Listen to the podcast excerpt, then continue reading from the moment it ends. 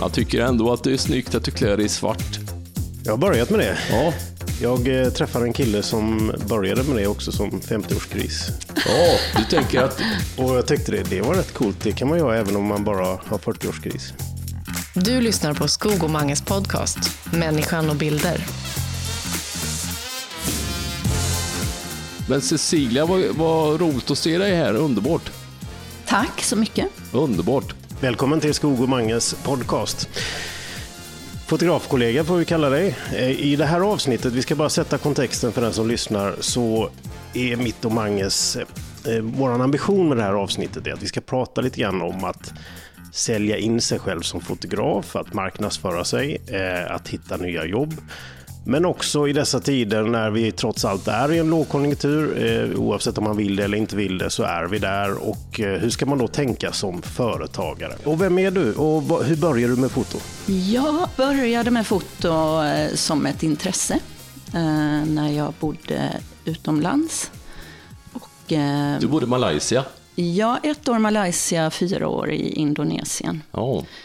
Och då blev det att jag började med fotografering på skolan. Jag gjorde yearbook och fotograferade eh, klassfoton och olika saker. Egentligen när jag tänker efter så har jag nog alltid, jag har alltid gillat bilder.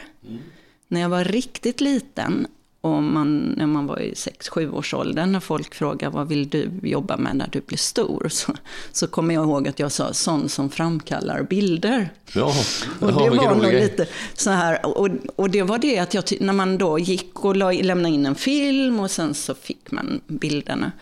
Och då vet jag att jag tyckte när jag lämnade in, gud vad roligt att jobba här, de får titta på alla bilder. Ja, ja, det är så spännande att kolla på alla jag tyckte det var kul bilder. att se alla andras bilder ja, också. Ja, just det, just det. Och- så allt är ett intresse för bilder tror jag. Men inte förstått att jag ville bli fotograf. För det, jag tror det var så långt bort för mig. Och jag fick uppskattning för bilden. Det var många som sa, men du borde ju syssla med detta. Du är ju jätteduktig. Och då fick man en kick på det.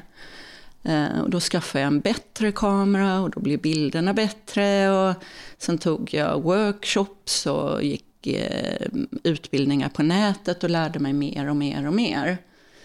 Jag kunde ju titta tillbaka, när jag satt ett år så tittade jag tillbaka ett år tidigare och tänkte oj, vad tänkte jag här? Då såg jag hur dåliga bilderna var när jag själv hade tyckt att de var bra. Så jag kände ju att jag utvecklades sen då under många år och det var många som sa det också. Sen var det ju, sen kommer ju det till det att man ska börja, sen startar jag en enskild firma och börjar ta betalt och jaga kunder och då blir det ju en helt annan sak helt plötsligt. Visst, då blir det på riktigt ja. Mm. Hur, hur, var den första tiden där? Var, var det nervöst, jobbigt? Eller, för du ville ju egentligen kanske bara ta bilder. Eller du ville inte driva precis. företag. Nej, exakt. Det är det jag har svårt för. Och det är ju det att man behöver vara så många olika typer av personligheter som eh, eh, man inte alltid är. Det här tror jag är väldigt många som lyssnar nu känner igen sig i. Eh, bara den här, och det är för egen del också delvis i alla fall. För att jag startade ju inte mitt företag för att vara företagare. Jag startade ju mitt företag för att kunna ja. filma och göra de Visst. produktionerna och skapa grejer och vara kreatör. Eh, sen är det ju, det är ju ett nödvändigt ont på något sätt om man väljer den här vägen att man ska Jobba själv ändå Ja och ta bilderna. Ja. och försöka hitta ett intresse för även de sakerna man inte är intresserad av. Det, det är rätt svårt. Gick det några kurser i företagsekonomi, redovisning, sälj, ja, marknadsföring? det gjorde jag. På Skatteverket tror jag det var, som hade någon kurs jag gick. Sen har jag sen innan gått eh, på IHM eh, och läst marknadsföring. Om du kunde Och det egentligen. kan man inte tro, men det har jag. Ja, men vi det var en sån grej där jag kände att här är jag helt fel. Jag tycker, jag kan i och för sig eh, vara duktig på det och sälja in andra, men inte mig själv. Jag, Ja, kan, det jag? Mm. jag jobbar gärna med marknadsföring och, och säljer in och ringer runt. Och, men det svåra är att sätta ett pris på sig själv. För det blir en press som jag tycker är jättejobbig. Och jag tyckte det var väldigt intressant det du sa Cecilia, att du har inga problem med att marknadsföra andra Mm. egentligen. Och det kanske är den här jantelagen lite, att man, nu kommer jag här och säger att jag är så duktig, jag kan detta så jag kan ta betalt för det. Det är ju absolut det som ingår i början när man på något sätt, innan man har kommit igång. Mm. Eh, jag kommer fortfarande ihåg de första fakturorna jag skickade så var det liksom, fick man den där klumpen i magen. Oj, hur kommer folk reagera när de läser det här mejlet? Liksom. Kommer Ja. de betala den här fakturan och så vidare. Men sen är man ju igång och just hur man sätter priset, ja den är jättesvår. Det finns ju inga facit där heller. Eh, men på något sätt så tror jag att man ska sträva mot i alla fall att få betalt utifrån det värdet man skapar med bilderna. Liksom.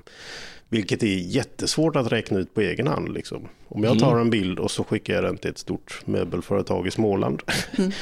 eh, är värdet på den bilden, eh, det kan ju inte jag riktigt räkna ut vad värdet för dem är, är om de lägger i en katalog. Nej, men förmodligen väldigt stort kan man ju Men tänka sig. förmodligen väldigt stort, ja.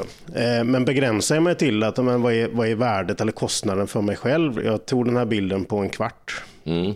hemma i, min, i mitt vardagsrum liksom, med befintlig belysning.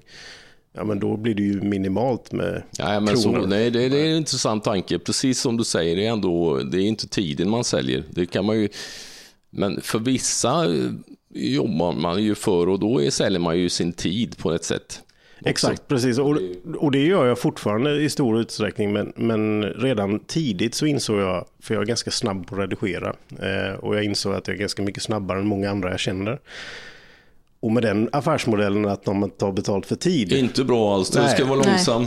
då blir jag billigare på något sätt. Jag tjänar mycket mindre pengar för att jag är snabbare än andra. Nej, och det, är det är jättemärkligt också. Ja, och sen är det, jag tycker inte heller, jag får en press om jag känner att jag ska ta betalt per timme.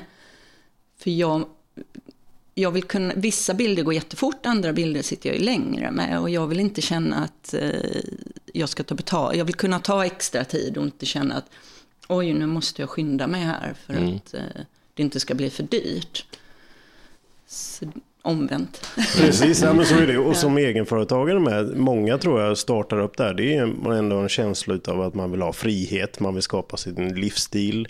Där man själv rår om hur mycket tid lägger jag på bilderna. Jag, går jag hem tidigt på eftermiddagen eller är jag nattuggla och sitter länge och, och grejar eh, med detaljer och så vidare. Så att, eh, ja, det, det är väldigt svåra frågeställningar där Ja. som vi pratar om idag.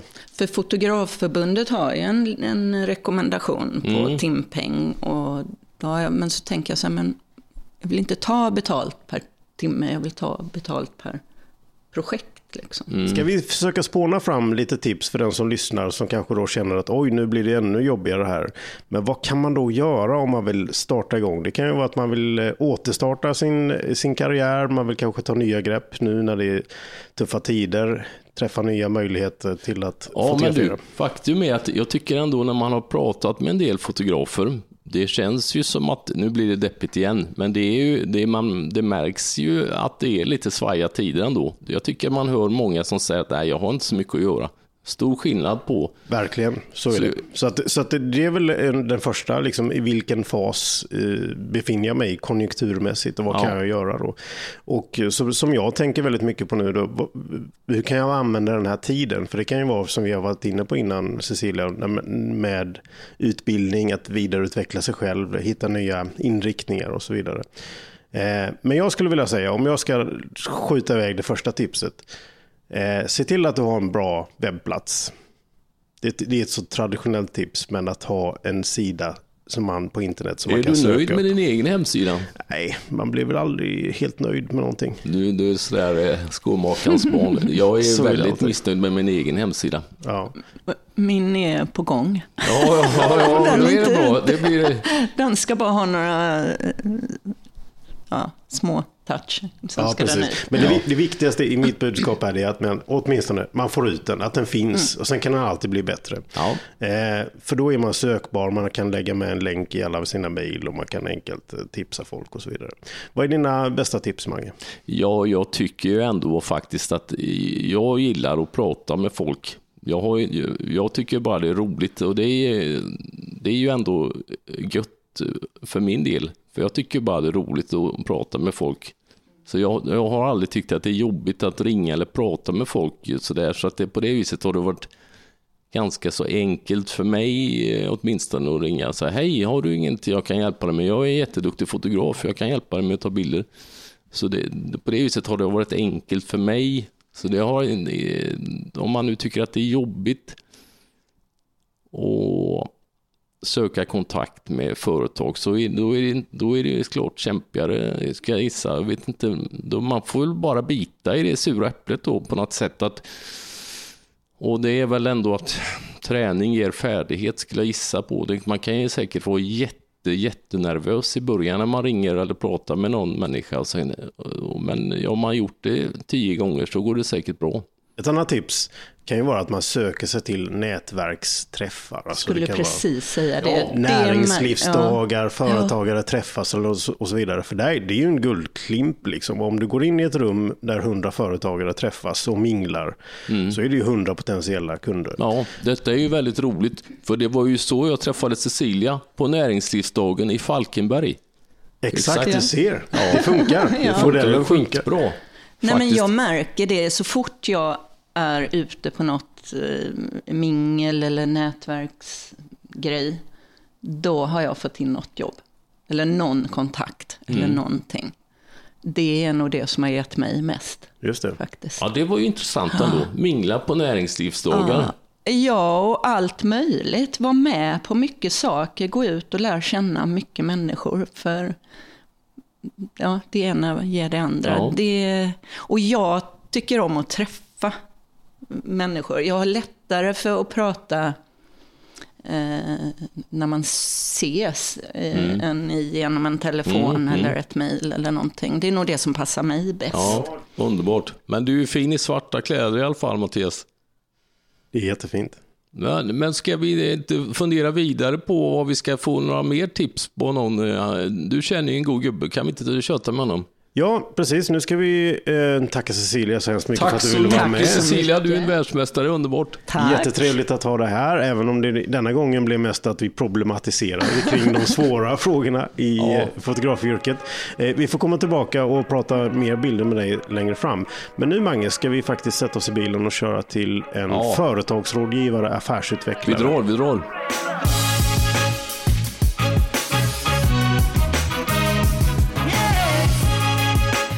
Ställ en fråga till Skog och Mange. Hör av dig på Instagram. Ingen TV utan Mange eller The Real Skog. Bengt-Olof, vi är hemma bredvid en motorbana, Falkenbergs motorbana. Det, var, det känns ju hemma vid för min del, alltså, underbart. Ja, Men absolut. Du, du är inte så att du är motorfrälst? Alltså, jag gillar motorsport, men eh, jag, jag är inte där jätteofta. Nej. Jag har faktiskt kört på den en gång. Men, ja, men men då, hade jag, då hade jag en Mercedes 200 diesel, eh, så det var inte imponerande. Nej, men det var ändå gött. En snabb, detta är väl eh, nästan den snabbaste racerbanan i Sverige, Falkenbergs motorbana tror jag. Jag tror det, ja. ja. ja. Underbart. Det kändes inte så när jag körde med min vän där för två år sedan. Ja. Du har också kört det? Jag har kört det med min vän faktiskt. Jag, jag fotade en eh, slags grävmaskin eh, som använde motorbanan för olika tester och sådär. Ja. Så då var jag där och filmade, men då var jag tvungen att köra in där. Då tog jag ett extra varv. Underbart. Vi börjar väl från början, eftersom jag råkar veta, känner dig hyfsat väl, att det bor någonstans i dig en eh, fotointresserad människa. När, när kom det in i ditt liv? Jo, men, men så är det absolut. Eh, eh, att fotografera har jag tyckt varit kul länge. Eh, och jag tror den första kameran var väl en Instamatic eller eller om det var sån här med Miranda, kan det heta Miranda? Ja, det, det finns en, kamera en, en systemkamera hade ja. jag sen som heter Miranda. Ja. Men i alla fall så var det väl när man gick på högstadiet som eh, det fanns möjlighet att välja det här fritt valt arbete och då valde jag foto eh, på Tångaskolan här och det, vi var några grabbar där som höll på och fixade, fotograferade svartvitt och eh, framkallade och fixade. Och... Vad tog ni för bilder då? Var det på, i skolan? Det eller? var random så. Ja. Det och var tjejer? ja, absolut. Men det var ju för att lära sig att, att framkalla helt enkelt. Eh, och sen då så fick man ju möjlighet att prya och då, då var det ju givet, då pryade ju man som fotograf på mm. Hallands Nyheter. Eh, och det var ju, då öppnade det sig en ny värld. Eh, och framförallt så var det ju väldigt smidigt för att där hade de ju tankar när de hängde i filmerna och tankar när de fixade filmerna och sen liksom eh, gjorde bilderna och så. Eh, och, och, därför så, jag, jag gillade att vara där, men det var ju typ en 14 dagar. Men vilken år, vilken år var det? Du behöver inte säga exakt. Äh, då, men jag, men jag nej, tänker jag, tanken, vilka, var det som, vilka fotografer var det som jobbade då på Hallands Nyheter? Ja, men då var det eh, Pelle Waginder. Pelle kommer man ihåg. Jajamän, och H.E. Larsson, Hans-Erik Larsson. Just det, Bulse, Bulse Larsson. Bulse Larsson. Jajamän. eh, och sen var det Ola Folkesson som Ola, faktiskt ja, har jobbat eh, fram ända till fram till nyligen. Ja. ja. Och sen Per Colliander var ju också fotograf då. Just det. Um, och där kom du in som liten grabb och där, var fotointresserad? Ja, där kom jag in då. Och eh, det de tyckte var tråkigast av allt, det var att rulla film. Eh, eh, för de köpte ju svartvit film på, på lång rulle. Rålängdsfilmer då? Exakt, och då rullade man upp dem i, i sådana här eh, kassetter. kassetter. som var återanvändningsbara. Just det. Och eh, det tyckte de var jättetråkigt. Ja, men det förstod man ju.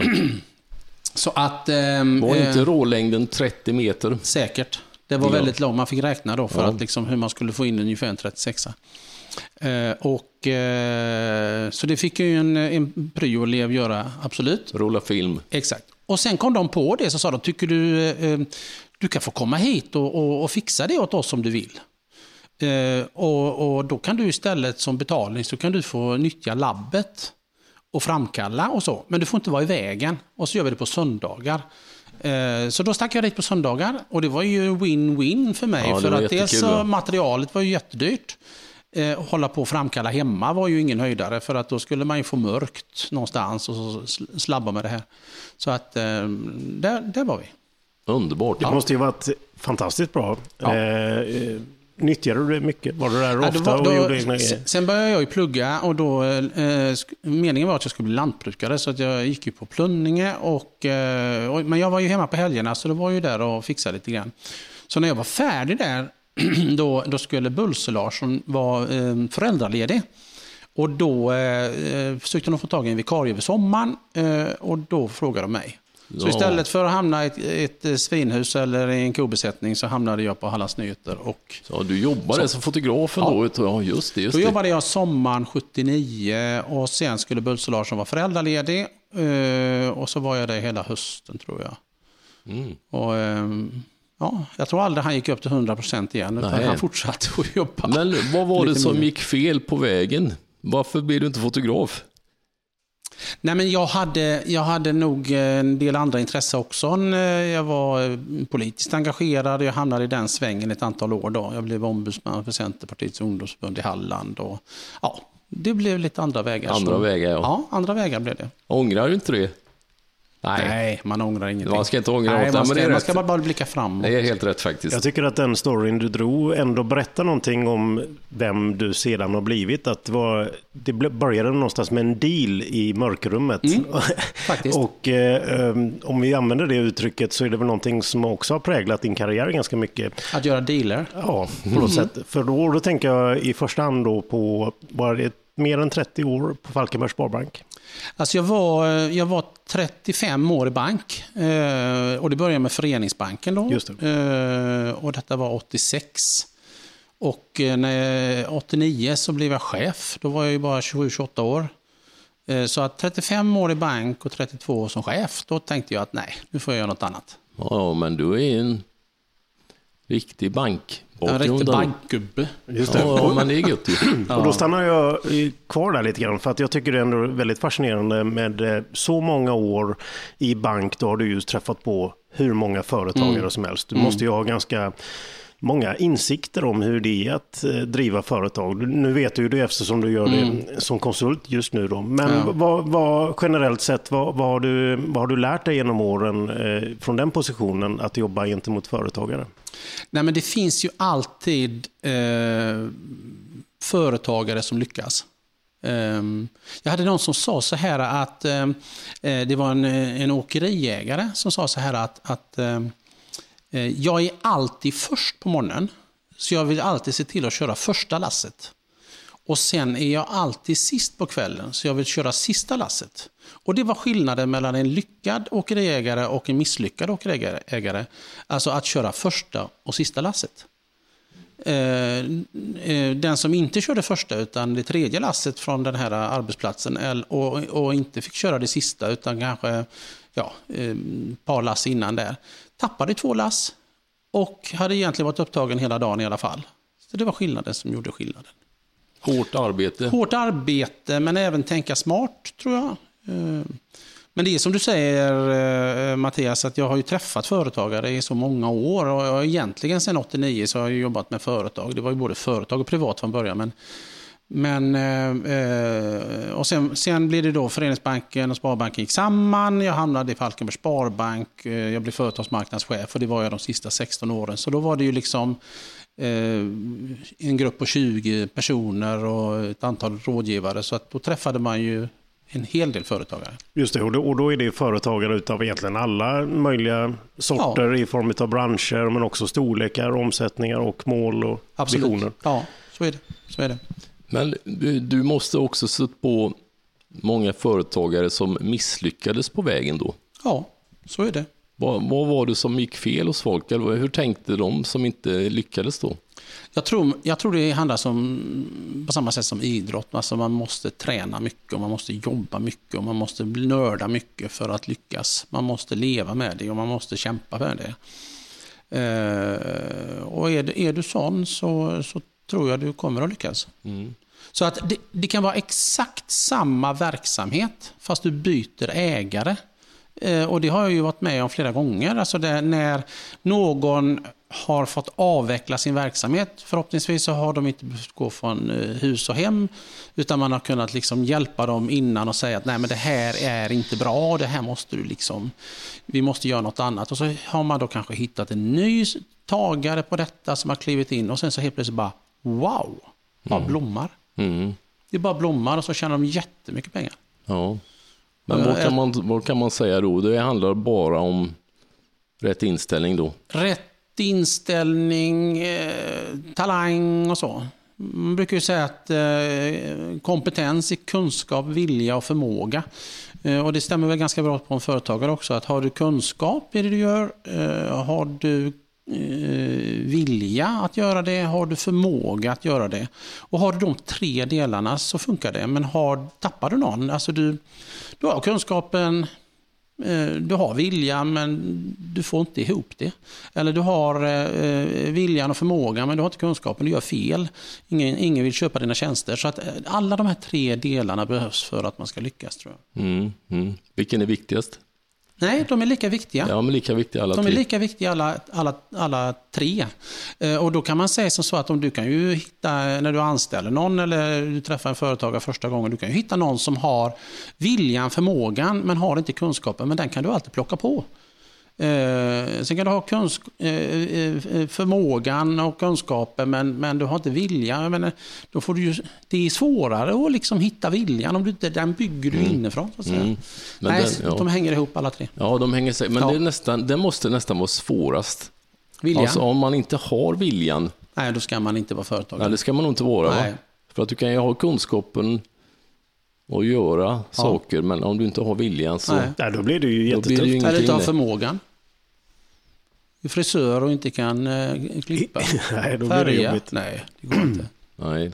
Men jag kan tänka mig i den, eh, i den branschen som vi är verksamma i, jag och Mange som frilansfotografer, så är det ganska många människor som blir företagare mest för att man måste för att kunna ta betalt. Men kanske inte går in i rollen och tänker sig och ser sig själv som en företagare med det du säger att det finns kanske en hel del grejer att lära. Eh, hur man driver ett företag men också lägger upp det, hittar en affärsmodell som håller och så vidare. och så vidare. Är det någonting du har stött på? Och nu pratar vi kanske specifikt om småföretagare då, men någonting, eh, fallgropar när det är en person som driver ett företag av mer hjärta än kombinationen med hjärna. Nej, men, men det gäller ju hela tiden att göra det du är bäst på. Och sen tar du hjälp med det du inte är bra på. Det finns ju inte många fotografer som kanske lagar bilen själv. Utan man tar verkstaden till hjälp. Eh, det är ju jättemånga företagare som tar hjälp med ekonomin, de som bokför och, och hjälper till att sy ihop bokslutet. Eh, och så tänker de så här, ja men revisorn kostar så här mycket pengar, jag ska göra det själv. Men å andra sidan, den tiden du lägger på det, det kan du ju lägga på att dra in pengar till bolaget. Så att, så att du kan ju hela tiden liksom nyttja ditt nätverk, gör det du är bäst på. Eh, så, så tror jag du lyckas bäst. Mm, jag tror det är jättebra för att eh, jag är själv, om man ska vara lite sådär, slå mig själv för bröstet. Mitt första beslut jag tog när jag startade mitt företag, det var just det, och då, då visste jag, vis av erfarenhet när man har varit med i livet några år, att det här med ekonomi, redovisning, momsredovisning, eh, deklarationsblanketter, det är inte min grej. Alltså jag kan inte gå igång på det. Jag kan inte hitta det roliga i det. Och då, bara blotta tanken, så byggde jag upp en slags ångest för, ja det kommer vara jättekul i tre månader, men sen så ska det ju fyllas i blanketter och grejer. Och då tog jag beslutet direkt innan jag ens fyllde i anmälan till Bolagsverket att anlita den revisorn som jag mm. jobbar med. Mm. Och det gjorde hela skillnaden. Och det är precis av det, det du säger där, för då det hade tagit kanske 25-30% av min tid. Mm. Inte för att det är så jobbigt och krångligt att göra det, men för att om man räknar in den här tiden med ångesten att oh, nu börjar det närma sig och nu måste jag lägga undan det jag är bra på för att göra sånt som jag inte är bra på och dessutom inte gillar att göra. Så det är väl ett tips till de som lyssnar kanske om man känner sig lite osäker eller har liknande känsla inför ekonomi och redovisning som jag har, att man faktiskt lägger ut det. För då det som är bonuseffekten är att man också tränar på att vara företagare. Mm. För då kan man ju enkelt se vad kostar det att anlita den här revisorn. Det ska jag ha täckning för. När jag, eller sälja mer. Ja, man har med sig det när man kalkylerar för vad är mitt pris och så vidare. Ja, mm. ja det var en lång utläggning för ja, mig. Men, men det var klokt. Det var klokt. Absolut, toppenbra. Men det, man kan också säga att det är tur att människor är olika ändå. För att det, det är ju bra att det finns de som tycker att det är roligt att hålla på med papper också. För att det, det är så är det. Ja, ja men det, det, är min bild av eh, revisorer, att de tycker det är lika roligt att göra det som vi ja, tycker det är kul ja, att vara ute och, och filma det är och fota. Det är ju jättebra att det finns folk som Härligt. tycker det är gött ändå. Ja, om man jobbar eh, mer än 30 år i bank, vad, vad, tycker man är roligast då? Om man håller sig kvar där? Vad, vad, vad, har drivit dig, eller vad drev dig under den perioden du gjorde det? Nej, men jag tror det, det roligaste jag tyckte det var ju att eh, träffa människor och, och eh, vara med och, och, och, se människor växa. Det, det tyckte jag var roligt. Affärerna var roligast. Absolut roligast. Men det är, vissa som jag känner har ett driv att tjäna pengar. Det, kan ju, det spelar ingen roll egentligen vilket driv man har. Det kan ju också vara ett driv och klart att vara företagare för att tjäna pengar. Ja, det är inget dåligt driv. Nej. Absolut inte. Nej. Det måste också Och jag tror du, du ska ha det drivet till viss del. Du måste, även om du lejer bort ekonomin så måste du förstå sambanden. Du måste liksom tänka, hur många timmar eh, måste jag fakturera? Eh, vad får jag in då? Eh, och, och, så har du lite hållpunkter. Liksom. Du kanske delar upp månaden i tre och så, så eh, kollar du efter tio dagar. Ja, men eh, nu har jag fakturerat så här mycket, det funkar. Och så 20 dagar, det funkar. Och sen så har du koll på kostnaderna och så. Så att du hittar lite egna tumregler och då, och då behöver du inte kunna momsdeklarera. Men du ska ha koll på ekonomin. Mm. Det tror jag. Och det är väl ett driv? Precis, och verkligen att hitta rätt. För man driver ju ändå ett företag, man är en fotograf för att eh, få jobba med det man tycker är allra roligast. Och det är klart att har man inte någon tanke med någon affärsmodell, hur ska jag jobba, vilka kunder vill jag jobba med, hur ska jag jobba med dem och, och sett över tid också, hur ska jag utveckla mig själv för att kunna möta trender och utvecklingen i samhället, så blir det ju väldigt svårt mm. och risken är ju väldigt stor att man sitter hemma och bara har en dröm så att säga. Exakt. Har du stött på, det är en generell fråga, men har du stött på människor som är så passionerade kring någonting men inte riktigt har en affärsmodell med sig? Det är den där klassiska frågan liksom, som jag kan tänka mig att många banker ställer. Liksom, hur, hur ser affärsidén ut? Ja, det, det, har jag absolut. Ehm, men det som, är, det som skiljer är ju det är människan bakom.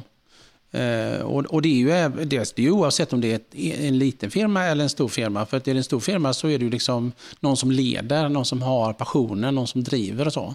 Så att absolut, det, det, så är det ju. Men du, har du Mattias en affärsidé? Jag känner inte igen mig alls, jag har aldrig haft en affärsidé överhuvudtaget. Nej, jag, jag håller på att utveckla den affärsidén. Jag tittar lite grann på Bengt-Olof, för det, det kanske ska nämnas också att vi, vi jobbar lite grann tillsammans. Jag använder Bengt-Olof som bollplank i just det. Ehm, och ja, det, svaret är det nog börjar växa ja. fram. Det Jag ska, också fram. Gå, jag ska Ja. börja gå och snacka med Bengt-Olof Ja, också. det. Ja, men jag har, En till. jag har, jag har ju ingen plan alls. Alltså jag, men jag skjuter från höften hela dagarna egentligen. Men det är som man är. Men det kan går man- bra? Ja, det går jättebra. Jag Ja. kan inte klaga. Nej. Det är absolut inte. En grej som jag vet att väldigt många av våra kollegor och oss själva också tänker på, eh, det är ju hur prissätter man sin produkt, sina, sina tjänster, sina erbjudanden? Har du några generella tips där? För det, jag vet att det finns sådana som inte har en aning om vad ska jag ta betalt för det här? Nej, vi träffade ju Cecilia innan. Ja. Och hon, eh, som vi också själva tycker, att det, det är svårt att ta betalt. Ehm, ofta tar man för lite betalt. Ehm, man skäms lite grann och tycker inte kan det här vara eh, värt så mycket. Ehm, så att eh, Eh, jag tycker man ska ta betalt för det det är värt, absolut. Man ska ju räkna baklänges och säga, om jag ska jobba med det här så måste jag ju leva på det här.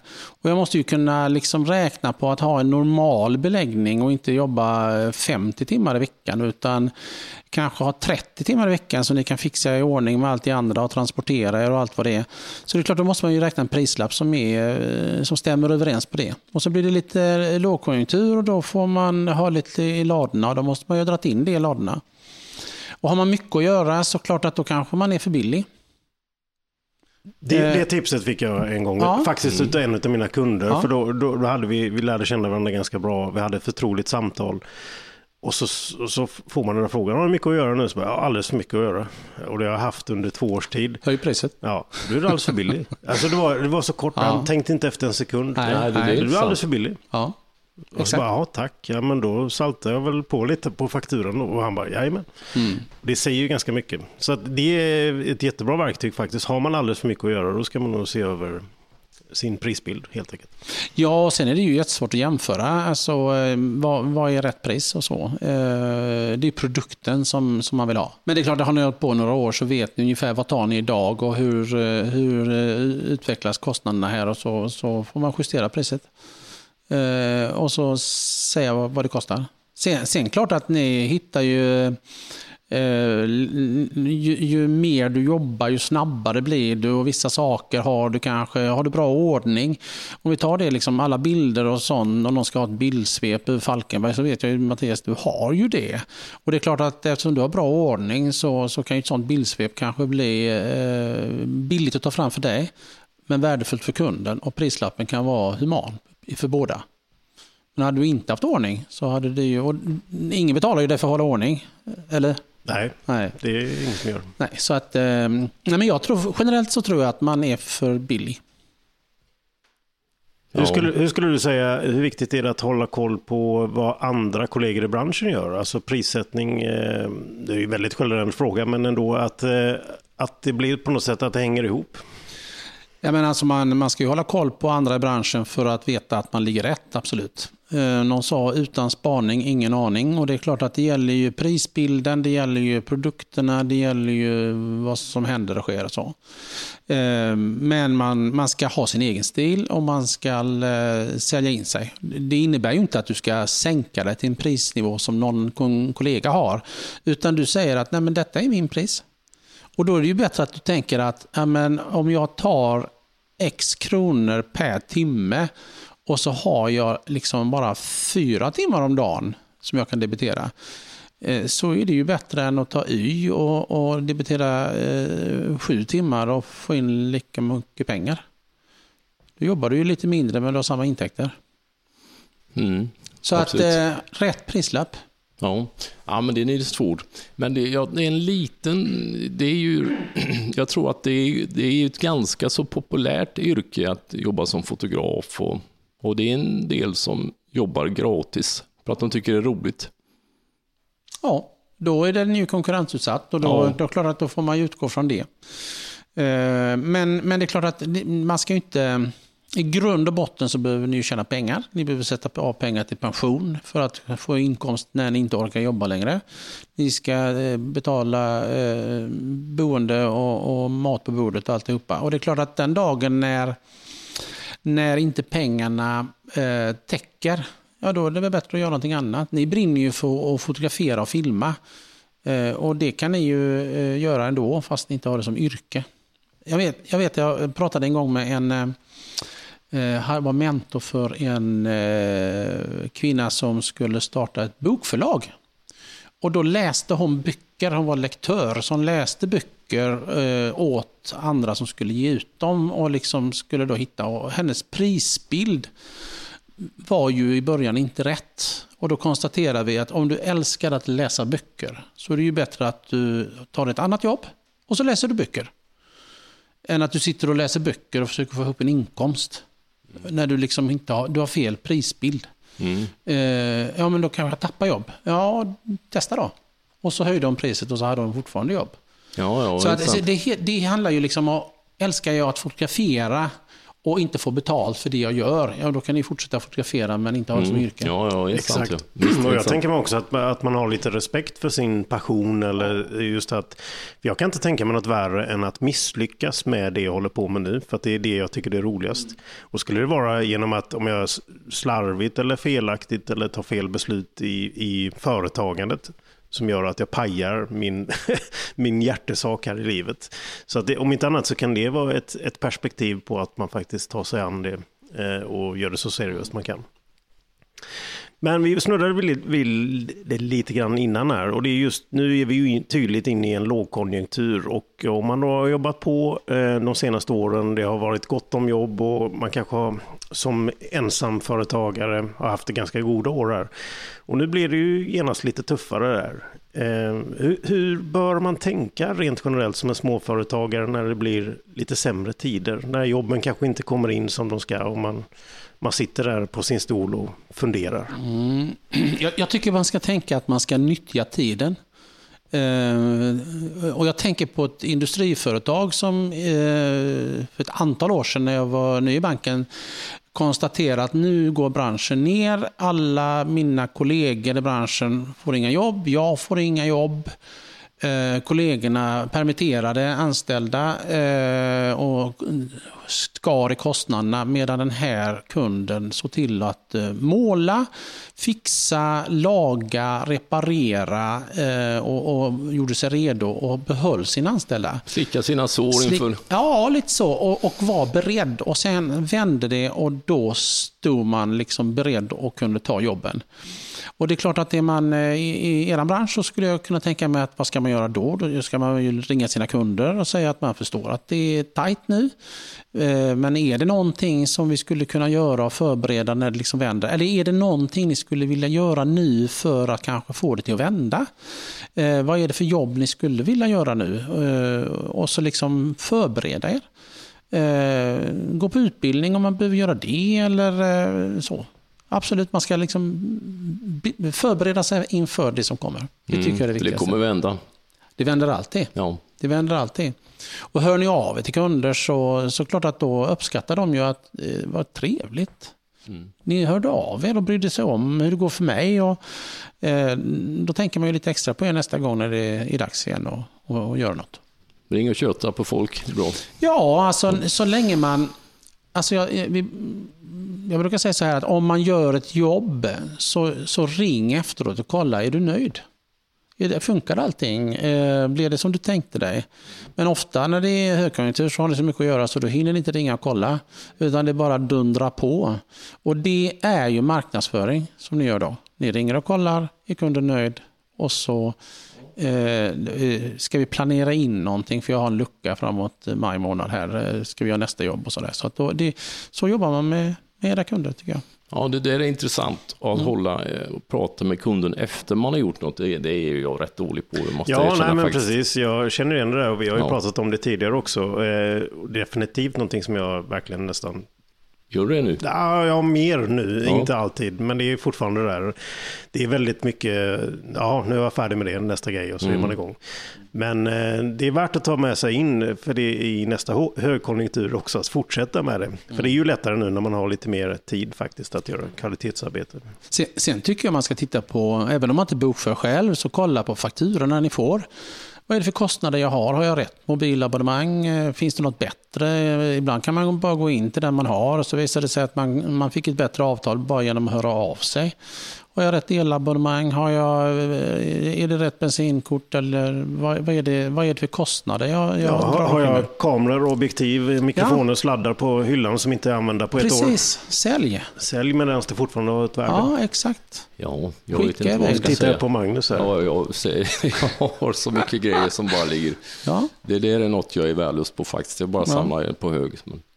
Man vet aldrig. Det kan vara bra att ha. Kan vara bra. Ofta vet du inte om att du har det. Nej, så... det vet jag inte. Det ska jag säga att det är mm. säkert hundra grejer som jag inte visste att jag hade. Men mm. ja, det var man säger. Idag jobbar du ju som, du, du är egenföretagare själv, mm. affärsrådgivare, företagskonsult. Ja, kan man säga. Eh, mm. Ungefär. Eh, när, när ska man som ensam, vi håller kvar oss vid eh, filmare, fotograf i en enskild firma eller ett aktiebolag.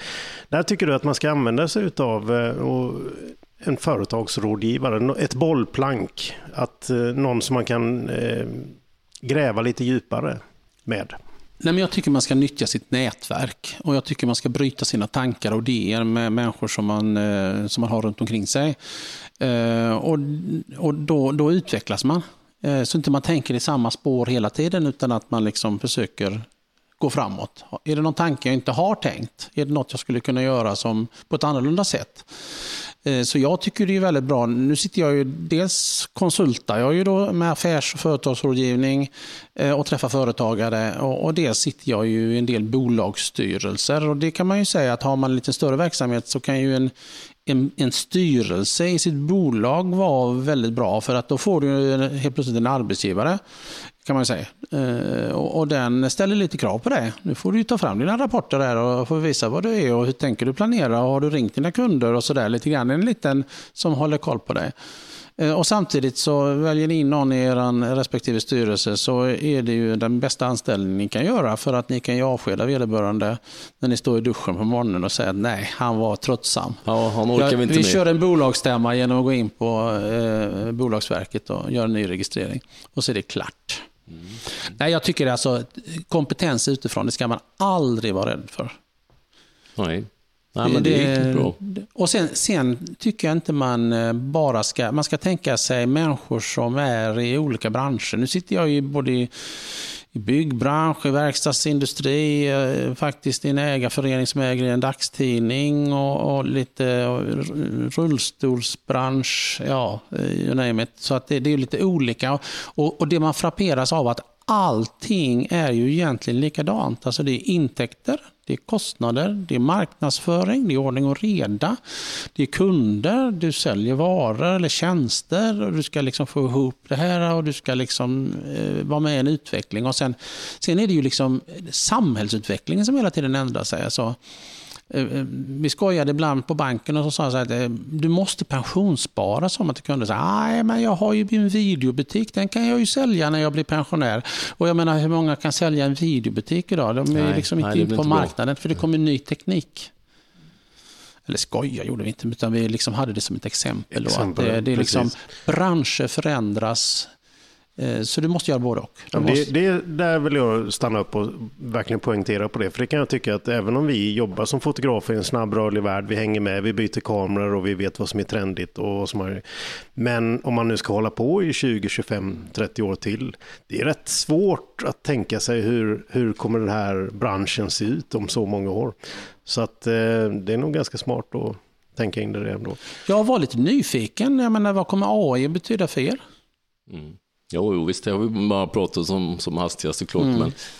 Exakt, där, där är vi mitt uppe i det där och det tror jag får nästan bli specialavsnitt. Där. Ja, men, men vi, vi, jag tycker det är värt att nämna ändå, för det är ju en tankeställare för ja. alla idag. Och med hastigheten det går så, så gäller det ju att inte lägga det under mattan mm. och, och låtsas som att det inte finns. Mm. För då, då tror jag att oavsett hur duktig man är så kan man råka illa ut om man inte riktigt hänger med mm. och förstår på något sätt vad det är som kommer att hända. Nyfiken är bra att vara då. Ja, det ska man vara. Och så ska man tänka lite grann i nya affärsmodeller, tänker jag. Alltså man liksom funderar på hur skulle jag kunna utvecklas som fotograf och tjäna pengar fast på nytt sätt. Alltså ni, ni kör timpeng eller dagspeng eller något sånt där. Men det kan ju vara också att ni kör en prenumeration och försöker kombinera och säga till kunden att ja, men om, om jag vet att jag kan sälja det här till dig under ett helt år, då kan du få ett lite annat pris och då kan ni plocka på er grejer under tiden och, och tankar och idéer och, och, förbereda er när ni har lediga stunder och därmed också kunna ge, eh, ge någonting mervärde till kunden. Eh, så att tänk lite nytt. Eh, ni kanske ska sälja eh, filmer på, eh, på något annat sätt än ni säljer idag. Mm. Tankvärt. Nu måste vi bara ramla in på den här, för jag vet att eh, många, och nu menar jag inte alla, men många fotografer och filmare, mig själv inkluderar kanske också eh, till viss del, gillar ju teknik, prylar. Eh, att ha den senaste modellen av en kamera eller ha en stor samling objektiv på hyllan och så vidare. Eh, måste vi ändå snudda vid det när vi sitter med en företagsrådgivare här. Hur ska man tänka kring investeringar eh, ur ett företagsperspektiv. Eh, så att man inte då för, köper på sig för mycket, för mycket dyra grejer så att man inte får ihop det. Eller och, och åt andra hållet, att man, att man inte hänger med, att man har för gamla grejer helt enkelt. Nej, men jag tror man måste vara med i tiden, eh, framförallt. Eh, man måste liksom eh, bejaka det som händer och sker. Eh, tänka vad, vad är det som krävs för att jag ska kunna vara attraktiv framöver. Eh, stumfilmen försvann ju och eh, talfilmen kom och det är klart att det, det skedde över en natt, eh, mer eller mindre. Så var det ena, eh, ena sättet borta och det andra kom. Och, eh, analogt till digitalt och så vidare. Så att det är klart att man måste vara med. Sen, sen, sen är det ju som så att eh, man brukar ju alltid säga det, ska du reparera eller amortera? Eh, och det kanske inte gäller kameror i samma utsträckning som det gäller med bilar och lastmaskiner och så. Men, men det ligger ju någonting i ja, det. Ja, men det är nog samma sak precis, skulle jag säga. Okay. Det, okay. nog... det går sönder? Ja, det är klart att det, mm. det skulle jag det säga. slits? Ja, nej, men det gör det ju. Ja, precis ja, samma sak. Ja, sen, sen kan det vara svårare i vissa fall att laga kanske då. Eh, ja. Men, eh, men det är ju som all teknikutveckling. Jag är lite nyfiken på, är det så att det är väldigt branschspecifikt för att man jobbar man som fotograf så kommer det ut ny häftig teknik varje år och så vidare. Eller är det så i andra branscher också att det kommer ut nya skinande häftiga grävmaskiner eller om man sysslar med det och, och annat i andra branscher? Ja, absolut. Så, det, så tror jag det är överallt. Och det är klart, du kan ju träffa en, en, en entreprenör som liksom suckar i sin förtvivlan att de inte bytte lastbilen eh, mot en ny. Och så har de lagt 300 000 i motorbyte, eh, eller vad det nu kan vara. Eh, och, och, och, så är det ju överallt. Mm. Alltså, och, och, skillnaden är ju då när ni har anställt folk, är ju att då, då, har du en lön som ska betalas till någon. Och sen har du ju ett jobb som inte kan bli genomfört. Och det är ju likadant med er. Står ni med en trasig kamera så kan ni ju inte göra jobbet och då tappar ni tid. Och så är det timpeng som är borta den, mm. den tiden. Ja, så det är klart ni måste ha grejer eh, och rätt utrustning. Visst, men i Mattias fall så är det nog eh, att ha mer grejer man behöver. För att om man är tekniknördig så är det roligt att ha prylar också. Ja. Men samtidigt så kan man ju fundera på det, om man då vill ha mycket prylar och senaste prylarna så kan man ju fundera på, är det en affärsmodell att ha det och hyra ut det till andra fotografer? Det skulle ju kunna vara en affärsmodell. Eh, att knyta till sig eh, eh, människor som är intresserade av att filma, sälja in några jobb till dem, hyra ut sin utrustning. Eh, säljer man in ett jobb så kanske man eh, kan tjäna lite grann emellan på det jobbet och så kan man tjäna pengar på utrustningen och helt plötsligt så kan Mattias sitta och rulla tummarna en dag och så är det tre gubbar ute med hans grejer och så tjänar han Ja, ja absolut. Nej, men, ja. det, det är ju, men då är det ju verkligen företagande. Ja. Absolut, det är ju så är det. ingenting annat. Exakt, då har man ju växt ur den här traditionella Ja, rollen men det att är man är en absolut. Men ensamföretagare. då är ju frågan, vad- så återkommer vi tillbaka till vad det är som driver den igen. Liksom. Och det är ju Precis. inget som är rätt eller fel Nej, men så är det. Jag skulle vilja lägga till en aspekt på det. Och det är också som har drivit mig lite grann. Det är att, och det märkte jag väldigt tidigt när jag började. Då köpte man ju det man hade råd med. Eh, Och man vill ändå ha ett stativ, man vill ha en kamera, man vill ha lite olika objektiv. Och det blev ju på den billigare skalan. Och kvaliteten blev ju aldrig så bra som man ville att det skulle bli. Grejerna höll inte. När man köper ett billigt kamerastativ, så när man använt det tre, fyra gånger så är det gnisslar det och det blir inte jämnt och fint sådär. Eh, Då tog jag ett beslut att nej, men om jag ligger på den högre skalan då kommer grejerna hålla över mycket, mycket längre tid. Ge mig Ja. bättre resultat tillbaka. Ja, men det blir bättre såklart. Och, och sen vis, på tal om marknadsföring så är det ju också en grej där att man visar på något sätt att nej men jag är ju riktigt seriös, I'm in it for the long run liksom. Och att man kanske kan bli anlitad i större sammanhang just för att man har tillförlitlig utrustning som funkar eh, och så vidare. Och så Jo, vidare. jo, Så- jo, det är klart det står. Men det är roligt att reta dig för att du gillar ju prylar mer Ja, än ja, men jag, jag, känner. jag märker att du försöker reta mig. Du biter Men, inte. men du är väl prylar också, Mange? Ja, jag gillar, jag gillar att ha de bästa prylarna, Ja. men sen är jag, jag är inte prylnörd som Mattias egentligen. Alltså jag är inte, det är inte så att jag vet vad det är för grejer jag använder egentligen. Ah, okej. Jag vet bara Ja, att okej. ja, det är bra grejer. Han men- försöker skapa en bild, eh, Mattias, att Mange är mer seriös, eller vadå? Nej, jag vet inte, jag får inte ihop resonemanget. Skämt åsido. Skämt åsido. Men du, säg tre bästa tipsen som vi kan skicka med oss då. Tre bästa tipsen på vad? Att lyckas som egenföretagare. Eh, brinn för det du gör. Eh, engagera dig. Eh, nörda in dig. Eh, tänk ekonomiskt. Eh, ja, det blir fyra. Ja, det gör Ja, inget. Men jobba hårt ändå. Ja, jobba hårt tror jag. Ja. Absolut. Nej, men det är, det är ju svårt att få något gratis egentligen. Det är väldigt svårt att få något Ja. gratis. Det finns inga gratisluncher sägs det. Men du, jag tyckte du sa att vi skulle få lunch här. Ja, absolut. Jag får Jag, väl jag, betala. jag, nej, nej, nej. nej. Den, den, den är inte gratis, men den är kostnadsfri för er. Ah, vad fint, vad fint, vad fint. Tack så jättemycket att vi fick komma och ställa så mycket bra frågor. Tack för att ni kom. Du har lyssnat på Skog och Manges podcast Människan och bilder. Hör av dig på Instagram. Ingen tv utan Mange och The Real Skog. Vi hörs snart igen.